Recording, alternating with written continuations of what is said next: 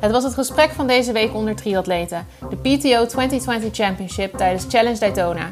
Tim stond met zijn neus bovenop de actie en deelt uitgebreid al zijn insights over dit grote evenement. We bespreken de opmerkelijke winnaars, verrassende atleten daarachter en de teleurstellingen die helaas ook altijd gepaard gaan met zo'n belangrijke race. Welkom bij Triathlon Praat. Ja, Romy, ben je bijgekomen van het drukke weekend? Nou, ja, ik ben wel bijgekomen, maar ik denk dat jij meer bij moet komen. Nou ja, volgens mij eh, hebben we allebei uh, best, wel, uh, best wel flink doorgewerkt. Want nou ja, we hebben het natuurlijk over Challenge Daytona. Die, die wedstrijd die hier in Daytona, ik ben er nog steeds. Ik zit nu op mijn hotelkamer trouwens, mm -hmm. op het moment dat we dit dus opnemen. Ehm, maar het ging hier eigenlijk vanaf vrijdag al, al los natuurlijk. En het heeft tot en met zondagavond geduurd. Dus we hebben allebei uitgebreid verslag gedaan. Ik vanaf de wedstrijdlocatie en jij Vanaf nou de bank. tijdens de PTO Championship, inderdaad, vanaf de bank Ja. met de livestream. Ehm, maar het waren wel vette wedstrijden. Wauw, dit, was echt, dit is echt de, de vetste wedstrijd die ik ooit heb gezien. Zowel bij de vrouwen Ja? als bij de mannen. Ja, ik vond het echt Ja, vet. Hawaii was ook, is toch ook, er zijn wel Ja, maar dat is niet toch? zo spannend als dit was. Nee. Dit was Nee. echt ongekend. Gewoon dat, dat je tien minuten voor de finish nog niet je verslag kunt schrijven... omdat je geen idee hebt wie er gaat winnen. Vooral, of, Vooral bij de mannen, eh, ja, je, trouwens, je- ja, bij de mannen je wist op een gegeven moment wel wie er ging winnen. Dat wist je op een gegeven moment wel. Maar wie tweede, derde werd, dat was gewoon echt nog wel Ja. onduidelijk. Want er liepen er nog zoveel bij elkaar in de buurt. Ja. Voordat we zo allebei de wedstrijden eventjes uitgebreid eh, door gaan lopen. eh, welke wedstrijd vond jij nou het vetst? Die mannen- of die vrouwenrace? Oh, ja, dat vind ik eigenlijk ook lastig om te zeggen. ja, ik denk dat de mannenrace wel nog wel net wat vetter was. Ja, maar aan de andere kant, als je dan kijkt naar de vrouwen, ik vond het zo vet. Wat, nou ja, Finley natuurlijk sowieso de winnares. Ja. Eh, die was gewoon oppermakt, oppermachtig, net als vorig jaar eh, won ze hier in Daytona. Maar ik was echt verbaasd over hoe Anne Hauk aan het rennen was. Ja, niet normaal. Ik had niet gedacht dat dat nog ging lukken. Nou, dat ze, want Nee. ze had natuurlijk een penalty. Nou, dat ze zo terugkwam.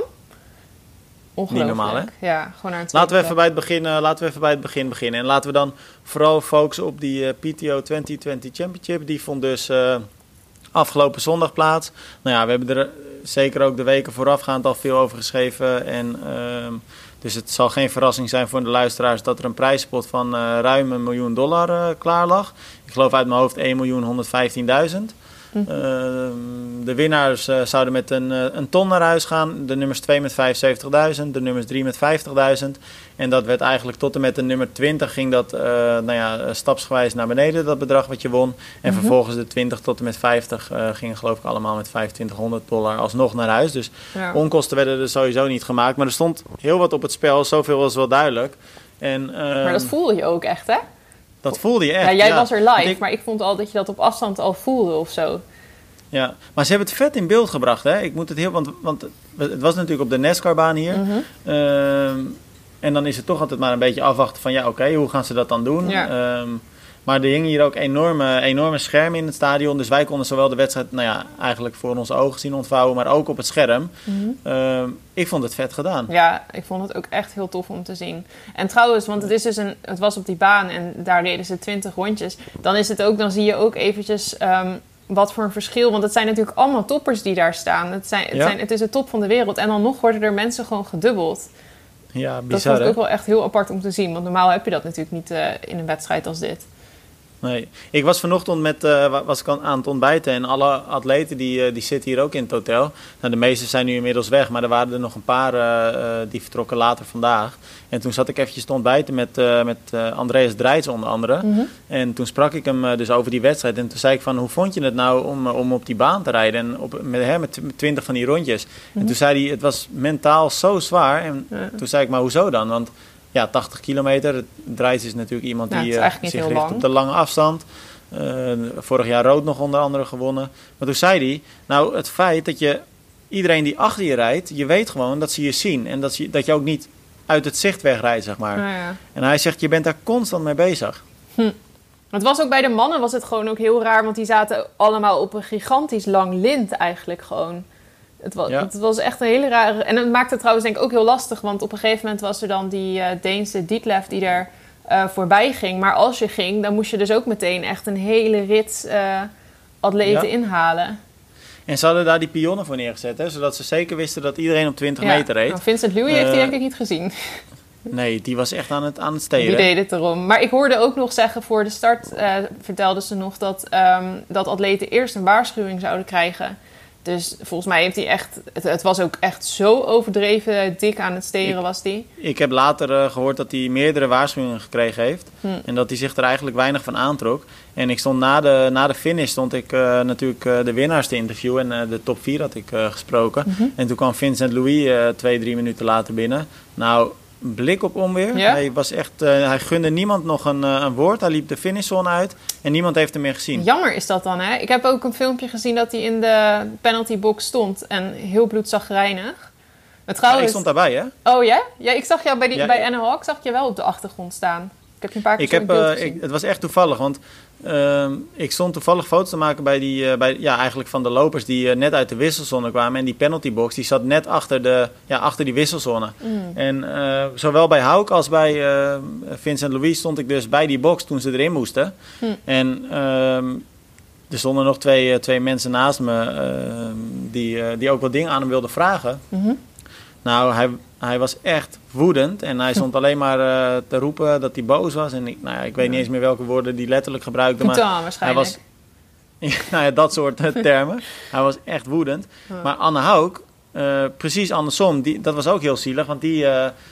ja, ik weet niet. Ik heb dat zelf eerlijk gezegd niet zo heel goed gezien. Was zij, zij was niet echt aan het steren, denk ik. Hè? Nee. Zij was vooral te langzaam aan het inhalen. Ja, ze, ze zat een tijdje soort van op de bank, zeg maar, of hoe noem je dat? Zo, Ja. en ja, en dat Ja, was blijkbaar te lang of zo. Dat Ja. moet natuurlijk binnen een bepaald aantal seconden. Ja. Maar zij kwam dus van de fiets en toen stond ik bij die, eh, die penaltybox. Toen zag ze dus dat ze die, daarin moest. Nou, ze stond dus eh, echt te huilen. En dan Ja. heb ik het ook echt over tranen. En toen zei ze, ik weet gewoon niet wat ik gedaan heb. Ik weet niet wat ik gedaan heb. Waarom, waarom moet ik hierin? En dat was eigenlijk de eerste minuut. En ze had een penalty van twee minuten. Hm. Maar die tweede minuut, eh, toen veranderde dat eigenlijk. En toen werd ze ineens weer heel strijdlustig. En toen zei ze, nou, ik ga gewoon, ehm, ik ga gewoon volle bak rennen. En dan zie ik het wel. Wel bijzonder Ja, als je daar zo met je neus bovenop staat. Ja, maar het was ook echt heel grappig. Want ze stond ook gewoon iedereen te woord die haar dingen vroeg. Ja. Dat is echt bizar. Maar toch moet zij ook een waarschuwing gehad hebben, lijkt mij. Want dat hebben ze dus van tevoren wel gezegd. Dus, maar je, ik dat- kan ook niet echt zeggen of zij gesteed heeft of niet. Want ik heb haar niet echt heel veel in beeld gezien. Omdat ze toch wat verder naar achter zat ook natuurlijk. Nee, en ze lijkt me er niet het type voor. Ze zei ook na de finish, heb ik haar ook geïnterviewd. En toen zei ze ook, ik heb van mijn leven lang nog nooit een, eh, een penalty gekregen. Dit was de eerste penalty ooit. En ik moet ook heel eerlijk zeggen, alle beelden die ik van haar gezien heb, Hm. was ze niet aan het steren. En deze eigenlijk in de eentje gewoon al het kopwerk. Hm. Dus Nou, ik vind het ook een domme Ja. wedstrijd om te gaan steren. Want het valt gewoon heel erg op. Doordat die ja, pionnen nou er ja, het staan. is natuurlijk een beetje de grens opzoeken. Hè? Ja, ja nee, maar ik snap wel dat je dan op, eh, op 18 meter misschien gaat zitten. Maar wat Vincent Louis deed was bijvoorbeeld echt op, op 10 zitten of zo. Dus ja, Ja, nou, Dan, eh, Emma Pellen deed dat bijvoorbeeld ook. Die zat ook echt nou ja. super hard te steren. En die heeft ook een penalty gehad, toch? Eh, twee volgens mij zelfs. Twee, oh. Ik hoorde Ja, trouwens, want. Jonathan Brownlee had natuurlijk ook een penalty. Ehm, En iemand die zei als grapje, want Jonathan die, die pakte die... Je mag natuurlijk kiezen wanneer je dan die penalty pakt. Ehm, je mag eigenlijk iedere ronde, waren vier looprondes waren het. Hè? Dus hij had ieder rondje Ja. kunnen kiezen dat te gaan doen. En eh, Vincent Louis pakte hem direct. En toen zei iemand van, oh, nu snap ik waarom Jonathan Brownlee zijn penalty niet direct pakte. Want die wist waarschijnlijk dat Vincent Louis zo zagrijnig zou worden. Die dacht, ik ga niet met Ja. hem in een tent staan. Ja, ja, ja, het zou best kunnen hoor. Dat hij, dat hij hem een beetje kent. Maar het was een krankzinnige wedstrijd. En ik was ehm, die vrijdag ervoor was ik natuurlijk al bij de persconferentie. En jij zei net al, hè, van je merkte echt die, die spanning.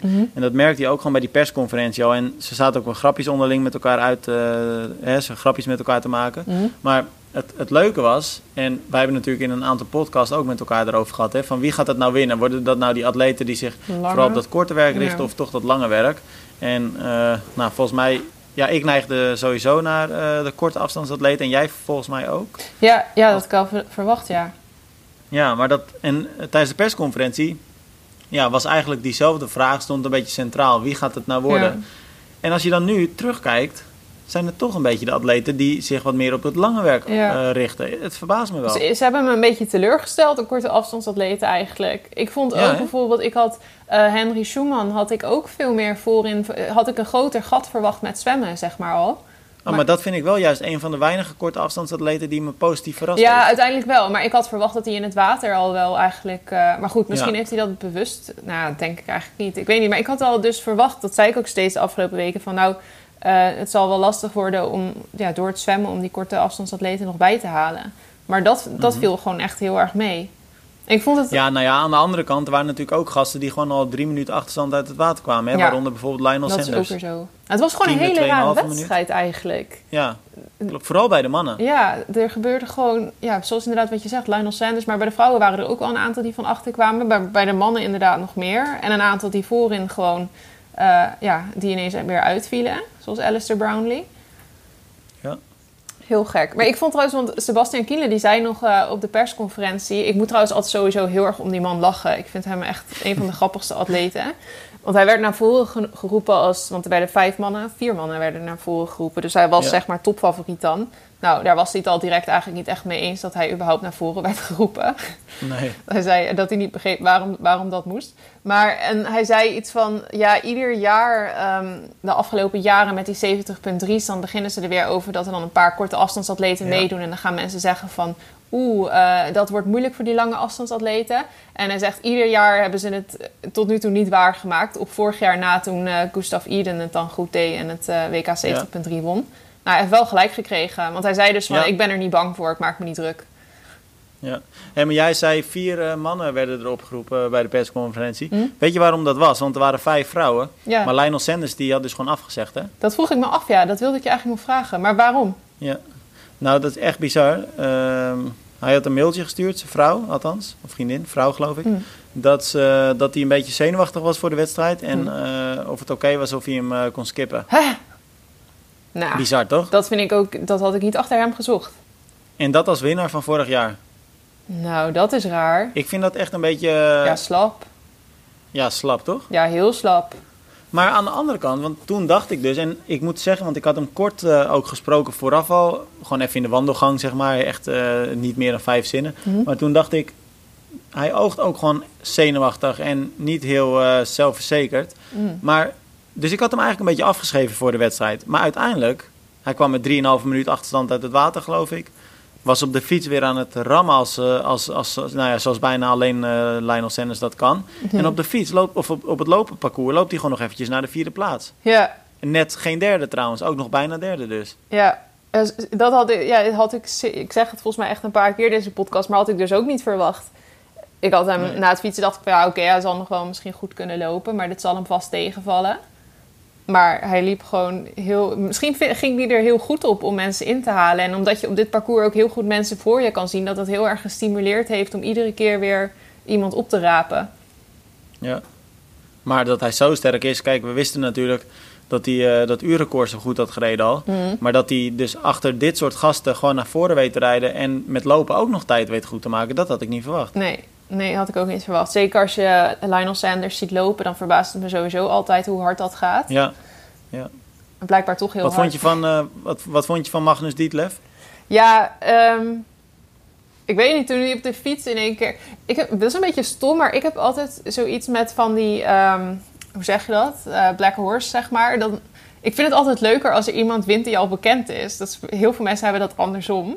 Maar Nou, dat is nu wel gelukt, toch? Ehm, ja, ja, want ik vind Gustav Iden wel echt een leuke winnaar.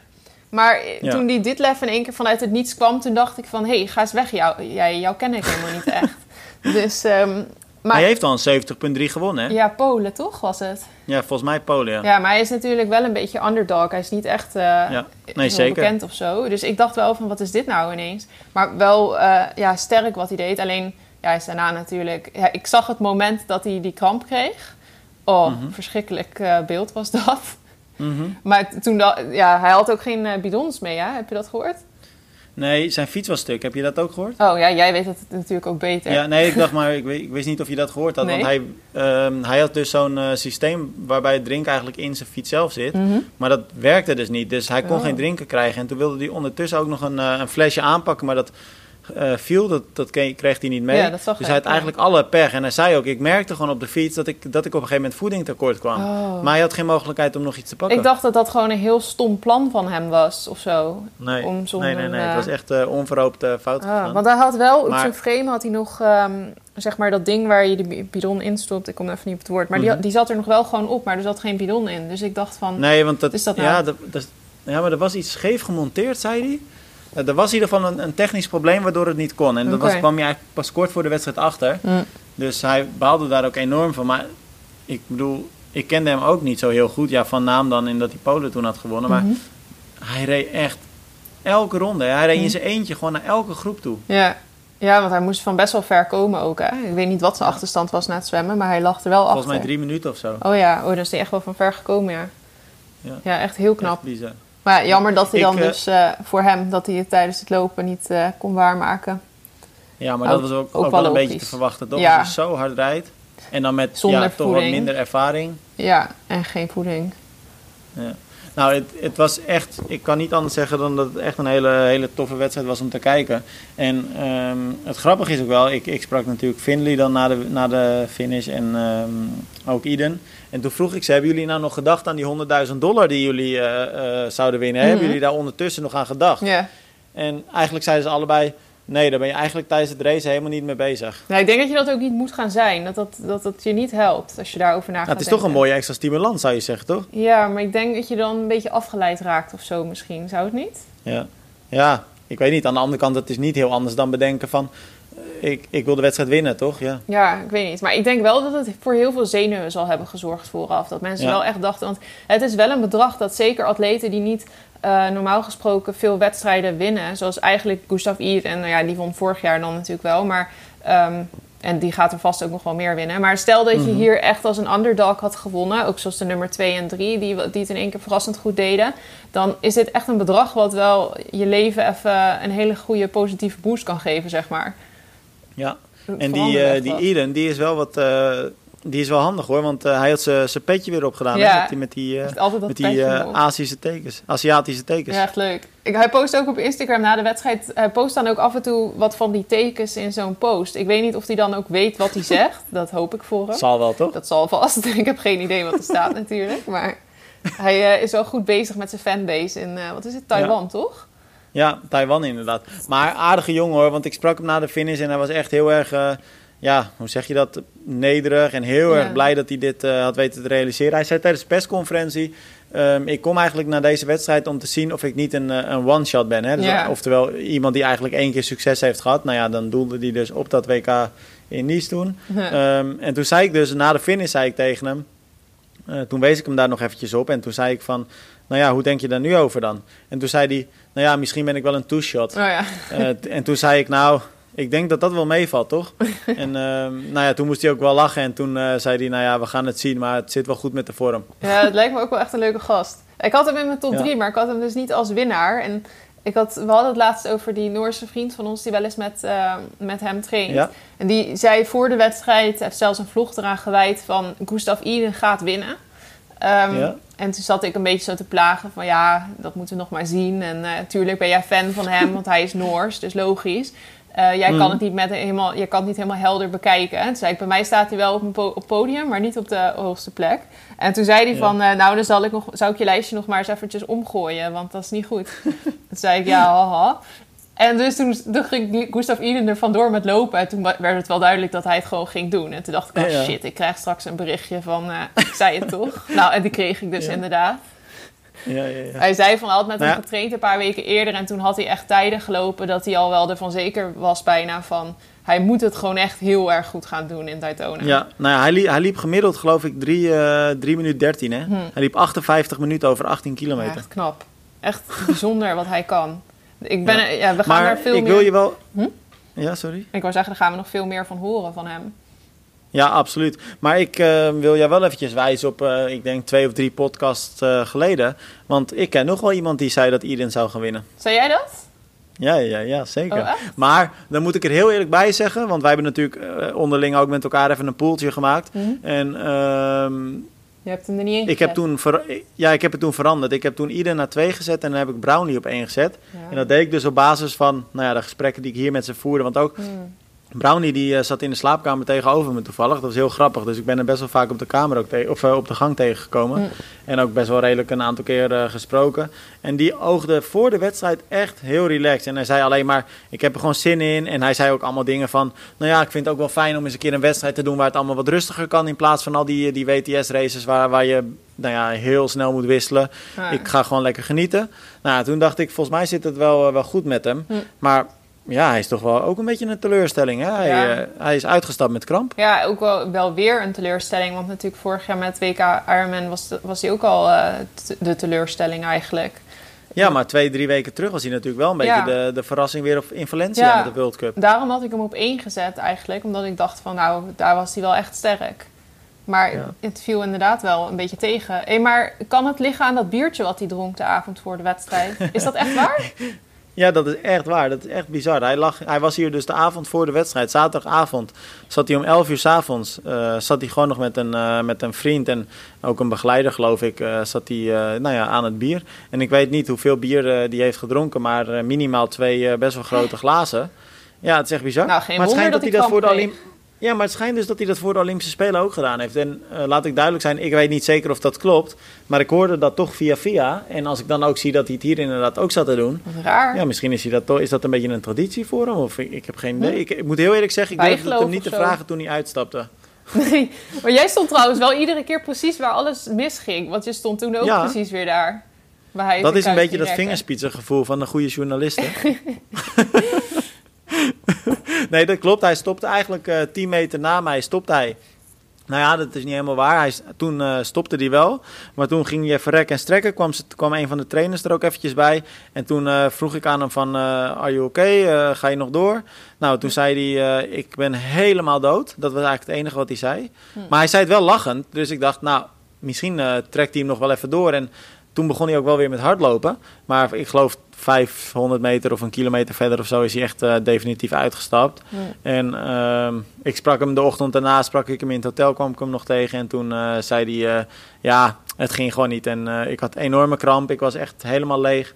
En hij dacht van, ja, ik kan nu wel doorlopen, maar ik ga toch niet meer naar die top 3 toe. Dus dan kan ik beter maar mijn lichaam eh, Wat sparen. een ramp als dat je gebeurt in zo'n wedstrijd waarbij er zoveel op het spel staat. Ja, maar zou hij dat nou heel erg Ja, ik denk dat, met, dat het scheelt inderdaad dat het Alistair Brownlee is. Die heeft al zoveel gewonnen. Dat... Maar goed, ik denk dat hij er alsnog heel erg van zal balen. Ja, en hij zei ook natuurlijk tijdens de persconferentie. ehm, hij zei: Ik mag mezelf heel gelukkig prijzen dat ik eigenlijk bijna alles gewonnen heb wat er te winnen valt. Maar een, eh, een overwinning op een afstand als deze is me nog nooit eh, gegund. Ja. Dus die wilde die toch graag hebben, denk ik. Ja, ik denk dat hij misschien toch ook nog, nog meer zich op die langere afstand wil be- ja, bewijzen of zo. Dat hij toch toch... Maar ik denk misschien niet eens met een afstand als dit. Eigenlijk meer misschien nog op de hele ook ooit een keer. Want dit is Ja. eigenlijk ook een beetje een gekke afstand natuurlijk. Met 80 kilometer fietsen en eh 18 Ja. zwemmen.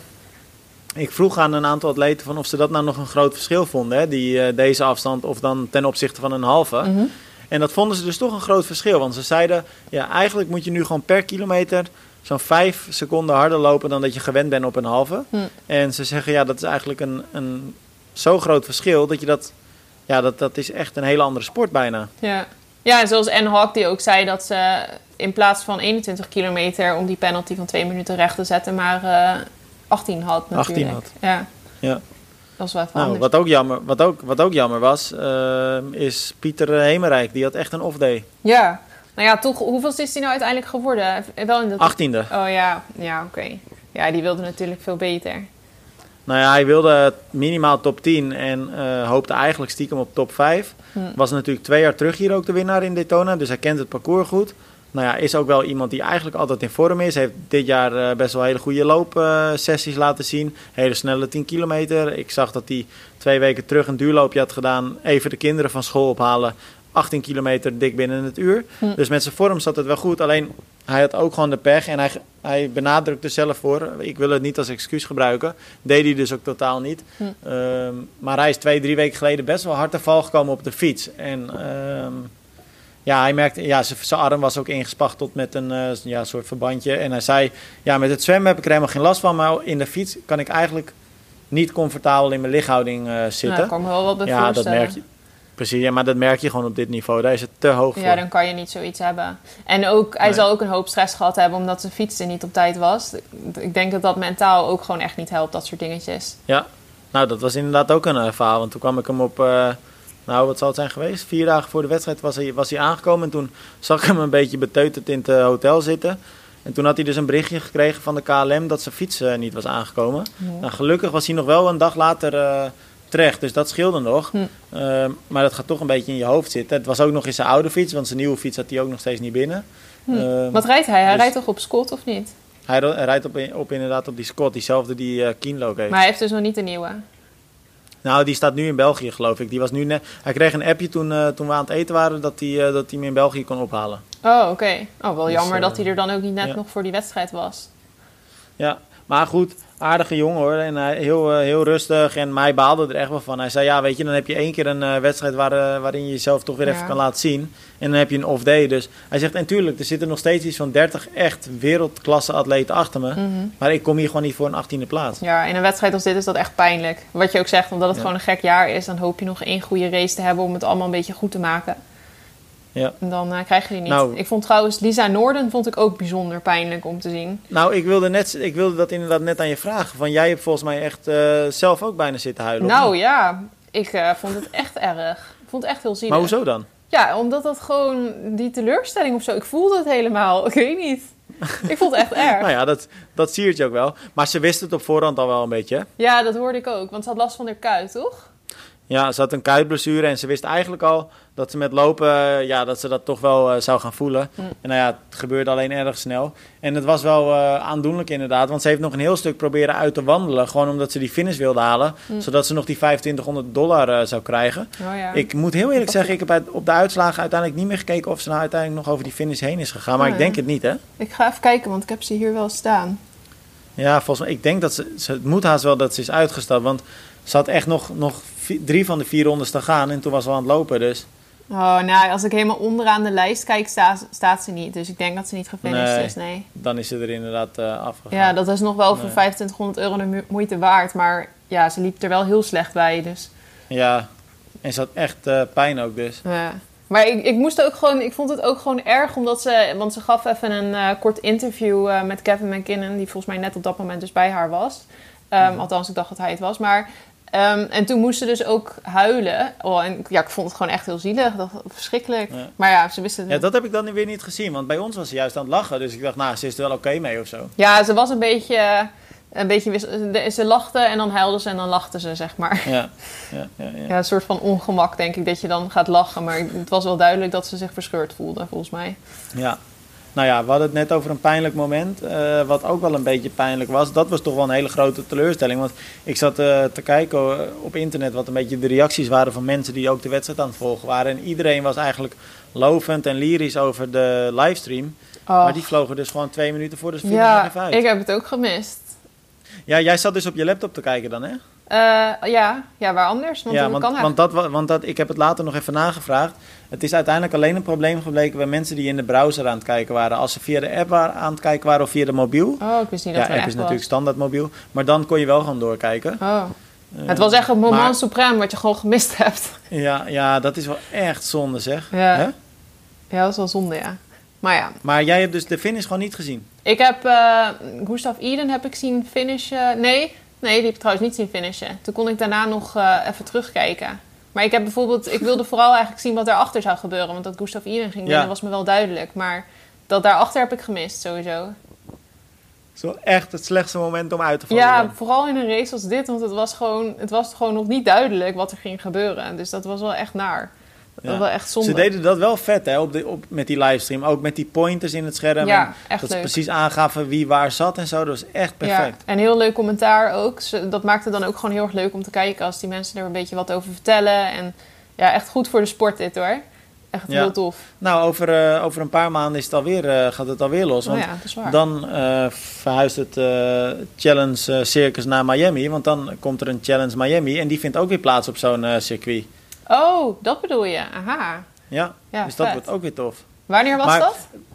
Dat, dat is eh, uit mijn hoofd gezegd op 13 maart. Oké, oh, dat is ook al best Ik ga daar, eh, ik ga daar eh, nog heen hè, deze dagen. Wij gaan morgen, ja, dat is dus woensdag, rijden we nog door naar Miami. En dan gaan we even die baan bekijken. En dan gaan we op donderdag gaan we terug naar Nederland. Maar dat is dus ook zo'n geval- speedway. Zo'n, Ja, dat is ook zo'n NASCAR-baan. Oh, vet.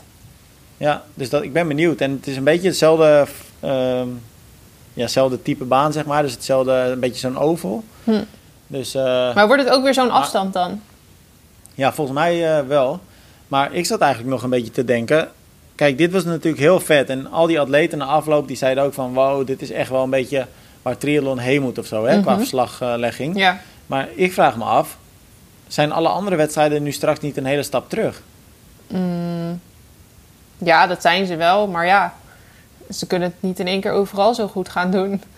Nee. nee, maar wat ik bedoel te zeggen is, dat wordt best wel af en toe dan een beetje ja, wennen of zo, toch? Want dan ga je straks weer een normale tussen aanhalingstekens wedstrijd kijken. En dan is het ineens weer dat je toch aan het zoeken bent wie waar zit en zo. Ja, krijg je dat weer. Ja, maar ja, je merkt wel dat het langzaamaan natuurlijk steeds beter wordt. Want je hebt ook bij de korte afstand Super League en eh, World Triathlon doet het op zich ook wel goed met die World Series en World Cups. Niet zo goed als Ja. dit hoor, want dit...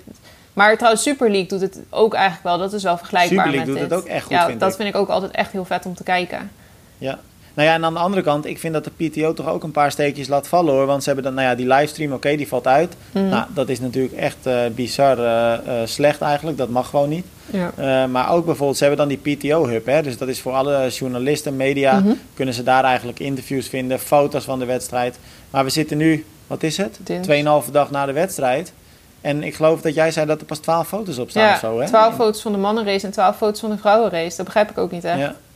Nee, dat is heel apart. En ik heb het ook nagevraagd bij de PTO. En eh, ze zeiden dat ze hard aan het werk zijn. Maar om, om zo snel mogelijk die foto's erop te krijgen. Nou, ik heb maar denk dat zeiden ze gisteren al. Maar zijn ze kwijt dan of zo? Dat, dat klinkt Nou, alsof ik- iemand Nou, dat gewoon... lijkt me niet. Want er waren, nee, er waren enorm veel fotografen. Ze zeggen dat ze 6000 eh, foto's hebben gemaakt. Dus nee, dat, dat, dat- dat, kan het Dat probleem slaat niet zijn. echt maar- nergens op. Als ik daar fotograaf zou zijn geweest, dan ga ik gewoon de hele nacht werken desnoods, tot je het gewoon klaar hebt.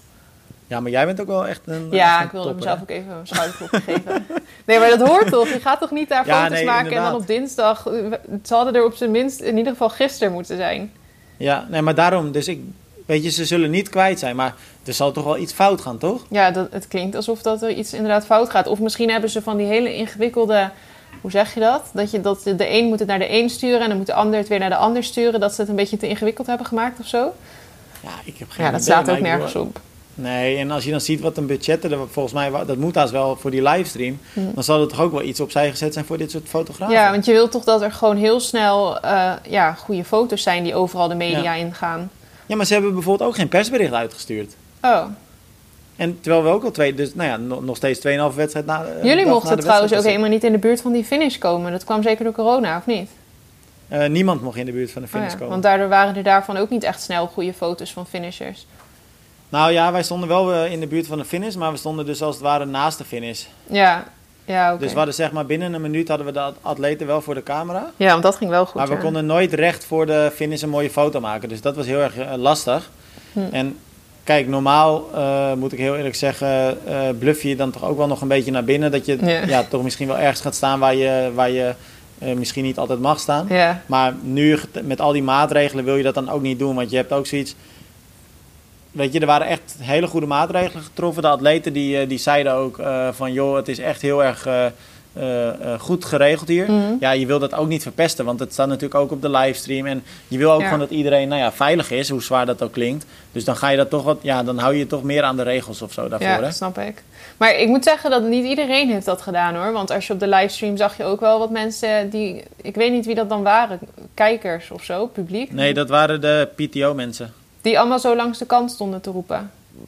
Oh nee, ik dacht dat je bedoelde de mensen die wel nog achter de finish stonden. Nee, maar ja, er was wel een stuk ergens en er stond volgens mij gewoon publiek dan of zo. Misschien een soort Klopt. Dat, VIP-gasten. dat was inderdaad publiek. Ehm, er was zeg maar een handjevol eh, mensen aan publiek eh, toegelaten. Dat waren dan voornamelijk toch wel mensen die, eh, ja, die enige connectie hadden met de atleten. Oh ja. En die konden dan op één stuk staan. En ik moet heel eerlijk zeggen, het was daar inderdaad af en toe een beetje druk. Maar er werd wel heel vaak langsgelopen door de organisatie van... Hè, dat ze op, op de Ja. afstand werden gewezen. En er was niemand die ik... Ja, of, en er zullen er ongetwijfeld mensen geweest zijn die ik natuurlijk niet gezien heb. Maar ik heb niemand gezien zonder mondkapje. ja, die hadden ze wel op, eh, ja. Ja, dus het was, wat dat betreft was het wel echt goed geregeld hoor. En ook hier in het hotel allerlei maatregelen. En alle atleten natuurlijk en ook de organisatie allemaal in één hotel. Dus het was een soort ja, bubbel. Ja. Alle atleten werden elke dag eh, minimaal één keer gecontroleerd eh, op corona. Ja, dat is wel Eh, goed. ook op hun temperatuur. Bij het ingaan, ingaan van het stadion werd je gecontroleerd op je temperatuur. Dus wat dat betreft werd er wel echt nou ja, hard aan gewerkt om, om het veilig te houden. Maar ook echt en- testen op corona ook nog. Zeg maar. Ja, de, de pro-atleten wel. Die kregen echt Oh. elke dag een coronatest. Oh, dat is echt goed dat ze dat hebben gedaan, ja. Ja, en dan kreeg je, kreeg je binnen 30 minuten kreeg je gelijk eh, de uitslag. Oh, snel. Dus dan wisten ze ook eh, of iedereen eh, nou ja, safe was. En nou ja, mocht het zo zijn dat iemand niet veilig was, dan zou diegene op, op de hotelkamer komen. Met een bewaker er ook voor dat hij ook echt in quarantaine zou blijven. Hm. Maar dat is voor zover ik weet niet, niet gebeurd. Met Dus, een eh, bewaker er ook echt voor. Nou, ja, gelukkig. ja, dat is echt zo. Want ik sprak ook bijvoorbeeld Belinda Granger, hè, de, die Ja. was natuurlijk speaker. Zij komt uit Australië. En ehm, die is nu alweer terug. Die moet dus nu Oh ja, 14 dat dagen moet ze in een hotel gaan zitten daar. En dan, dat moet ze zelf betalen, maar ze, maar ze mag niet kiezen welk hotel dat is. En dan wordt er dus ook 14 dagen een, bewaker voor de deur gezet, zodat je echt niet, eh, niet weggaat. Ja, je krijgt gewoon je Je eten ook daar. Ja, je krijgt drie keer per dag je eten op je kamer. Oh, verschrikkelijk. Dat is toch verschrikkelijk? Ja, er was ook een van die topatleten van de korte afstand, een Engelse. Ik weet nou even niet meer wie het was. Maar die zat ook eh, in quarantaine daar. Toen helemaal in het begin van corona moest ze ook op... ehm, daar hebben we toen Ja, ook nog eens wat over geschreven. Ging ze trainen had op toen nog een verhaal over gemaakt, Ja. inderdaad. Dat, wa- dat, Was dat niet eh, Potter? Potter? nee, dat, nee, dat was er niet. Ik weet even niet meer wie het was. Maar ik weet inderdaad het verhaal wat je bedoelt. Ja, die, die, eh, die had toen ook allemaal een, een indoor trainer maar laten komen, ja, toch? het zag er echt heel ongezellig uit. Ja. En die was volgens mij ook met een vriend. Dat nog wel, ja, die, was ook ja, die konden samen dan daar trainen. Ja. Het zag eruit als een stinkhok met allemaal sportkleren. En het leek me echt, toen ik het zag, dacht ik, oh, verschrikkelijk. Ja. Maar ja, het is het Maar het was, wel, het was wel hier, hier was het wel weer echt leuk hoor, Romy, om, om gewoon al die atleten weer eens te zien en zo ook te spreken. En gewoon echt weer een beetje dat wedstrijdgevoel, weet je wel. Mhm. Wat je ook in Nederland hebt als je naar een wedstrijd gaat. Dat je gewoon weer die spanning voelt en dat je, nou ja, de kou in de ochtend en dan het zonnetje wat op een gegeven moment opkomt. En Ja. al die atleten in het water. Nou ja, dat was, eh, ze draaiden het volkslied, eh, vuurwerk dat was wel eh, bij de start. Ja, dat was wel echt tof. Dus dat, het was ook allemaal wel een beetje Amerikaans hoor. Dus allemaal, nou ja, spektakel en Ja. een beetje die Over indruk van... is, ja, precies. Het is hier het beste van het beste. Eh, dus dat, daar moest je wel een beetje doorheen prikken natuurlijk. Maar het was wel heel vet. Ja, nee, dat snap ik wel. Het, het zag er inderdaad heel Amerikaans uit, maar ik kreeg wel kippenvel toen eh, voor de start van de dames. eh, toen dat volkslied zo werd gezongen en zo. Ik weet niet of ze dat zullen ze bij de mannen misschien ook hebben gedaan, maar dat heb ik helemaal gemist. Want toen was ik zo druk met typen dat ik het niet eens heb gekeken. Maar Nou, dat is ook nog iets. Dat, dat mogen ze van mij ook wel veranderen. Die wedstrijden mogen best iets langer uit elkaar. ja, zou voor ons wel fijn zijn. Ja, maar ook, ook, om te- ook voor de kijkers zelf denk ik wel, toch? Je wilt toch even... Ja, maar ja, Nu, moest je alsnog, nu, nu zat je bijna nog een hele te kijken, zeg maar. ja, dan zou je het eigenlijk op een andere dag moeten doen, zelfs. Ja, of echt 's ochtends en 's middags of zo. Bijvoorbeeld eh, 8 uur Ja. starten en 2 uur starten. Nee, maar op zo. zich had je nu had je natuurlijk wel even iets van een half uur of zo. Ik weet niet precies hoe lang het was, maar je had wel de tijd om eh, even, even wat anders te Ja. doen. Ik zou ook weer niet willen Ja. dat je dan twee uur hebt of zo. Dan, dat is dan ook weer zo net niks. Ja, dat is ook weer waar. Ja, maar trouwens, nou, want- ik denk dat... oh, Ja? ik wil zeggen, die ehm, amateur, de Ace Group wedstrijd van Challenge Daytona zelf gewoon, zeg maar, die was de dag ervoor natuurlijk ook nog. Ik vroeg me nog Ja. af, hè, hoe druk is het wel niet op die baan dan met al die atleten? Nou, eh, die, die rijden niet alleen op de baan. Oh, Dus die hebben, een, eh, die hebben gewoon 90 kilometer gefietst, waarvan dan de eerste 10 kilometer op de baan. Maar dan liggen er natuurlijk ook, het was natuurlijk een rolling start. Dus dan zit ook niet iedereen tegelijk Mhm. op de fietsbaan. En vervolgens rijden ze gewoon een 40 kilometer heen en weer eh, parcours, gewoon ja, de, de stad uit, zeg maar. oh oké. Nee, want ik zat nog Ja. te denken van, dat, dat wordt dan veel te druk. Nee, dat, dus dat valt wel mee. Maar die heb ik vorig jaar ook gereden, hè, in eh Team Relay. Oh ja. Maar het is echt wel leuk hoor, want dan rij je echt door zo'n, nou ja, van die typisch Amerikaanse wegen. En dan Hm. natuurlijk dat, dat, ja, de eerste kilometers op die baan. Dat is wel indrukwekkend hoor. Ja, dat is wel vet. En dan heb je het ook nog net iets minder saai eigenlijk. Stuk Ja. erbij. Maar ik denk dat wij eh, eh, de komende tijd. eh, ik denk dat het erop zit qua wedstrijden voor dit jaar. Ik, ik heb Ja. de kalender nog niet bekeken, maar ik denk dat er niks meer komt. Nee, nou het eerste wat we nu dan weer weten dat er komt, hebben we toevallig net natuurlijk gedeeld op de site, is Ironman South Africa, denk ik. 70.3. Die, be- die is eind Eh, januari, hè, geloof ik. Ja. Maar ik moet zeggen dat ik me afvraag of dat nou echt dan kan hoor. Dat kan toch bijna Ik niet. denk het niet. Ik geloof het niet helemaal Maar- eigenlijk. Maar ze hebben dus die hele hebben ze wel uitgesteld naar november. Ja. Ja, maar die halve in Zuid-Afrika, ja, ik kan me er weinig bij voorstellen. Volgens mij is Zuid-Afrika toch wel wat moeilijker met dit soort dingen. Ja. Weet je wat ik gelezen heb? Dat is wel echt interessant. Dat eh, in Duitsland eh, hebben ze nu een regel gemaakt. Ik weet niet of die definitief is, maar hij ging sowieso definitief worden. Dat als een organisator van een wedstrijd ehm, eh, zegt dat hij een evenement gaat organiseren, tweede helft van 2021. Ja? Wat dus wil zeggen vanaf 1 juli of later. Ja? En mocht het dan zo zijn dat de wedstrijd onverhoopt toch niet door kan gaan vanwege corona, Ja. dat dan de overheid eh, eh, de onkosten betaalt. Dat Oh. betekent dus dat een organisator niet eh, zichzelf daarmee in de schulden zou werken. Maar dat is dus goed nieuws voor Rood onder andere, want Oh, die ja. staat gepland voor, ik geloof, 7 juli, maar in ieder geval de eerste week van juli. Oh, dat is echt goed nieuws. Ja, Nou, te hopen dat ze het niet nodig hebben natuurlijk. Maar dat is wel heel goed dat de overheid dat doet. ja. Nou, ik weet niet. Hoe, hoe is het nu in Nederland? Want ik heb wat minder het nieuws gevolgd. Maar ik geloof dat ik net een artikel voorbij zag gekomen dat het nog steeds veel te langzaam aan het dalen is. Ja, ik hoorde gisteren van Evert volgens mij dat er iets van 6000 besmettingen waren. Maar ik moet zeggen dat ik er Ja, niet echt kijk. Ik word er niet zo blij van, dus ik volg dat niet echt meer. Maar zometeen hebben we weer een eh, persco. Dus dan ga ik wel even kijken. Dan gaan we denk ik horen dat we geen kerst kunnen vieren met z'n allen. Dat zou, zou me ook verbazen als dat Nou wel ja. kon. Op het moment dat eh, deze podcast eh, uit is, dan weten we het in ieder geval wat daar gezegd is. Want Mhm. eh, ja, wij nemen deze op dinsdag weer op. Eh Romy, ik zou zeggen, laat mij straks even weten wat ze gezegd hebben. Ja. En dan eh, spreken wij elkaar sowieso volgende week weer. En eh, gaan we kijken wat er dan weer allemaal voor nieuws is geweest. Yes, doen we. Succes nog Jo, daar. tot later. Hoi. Doei.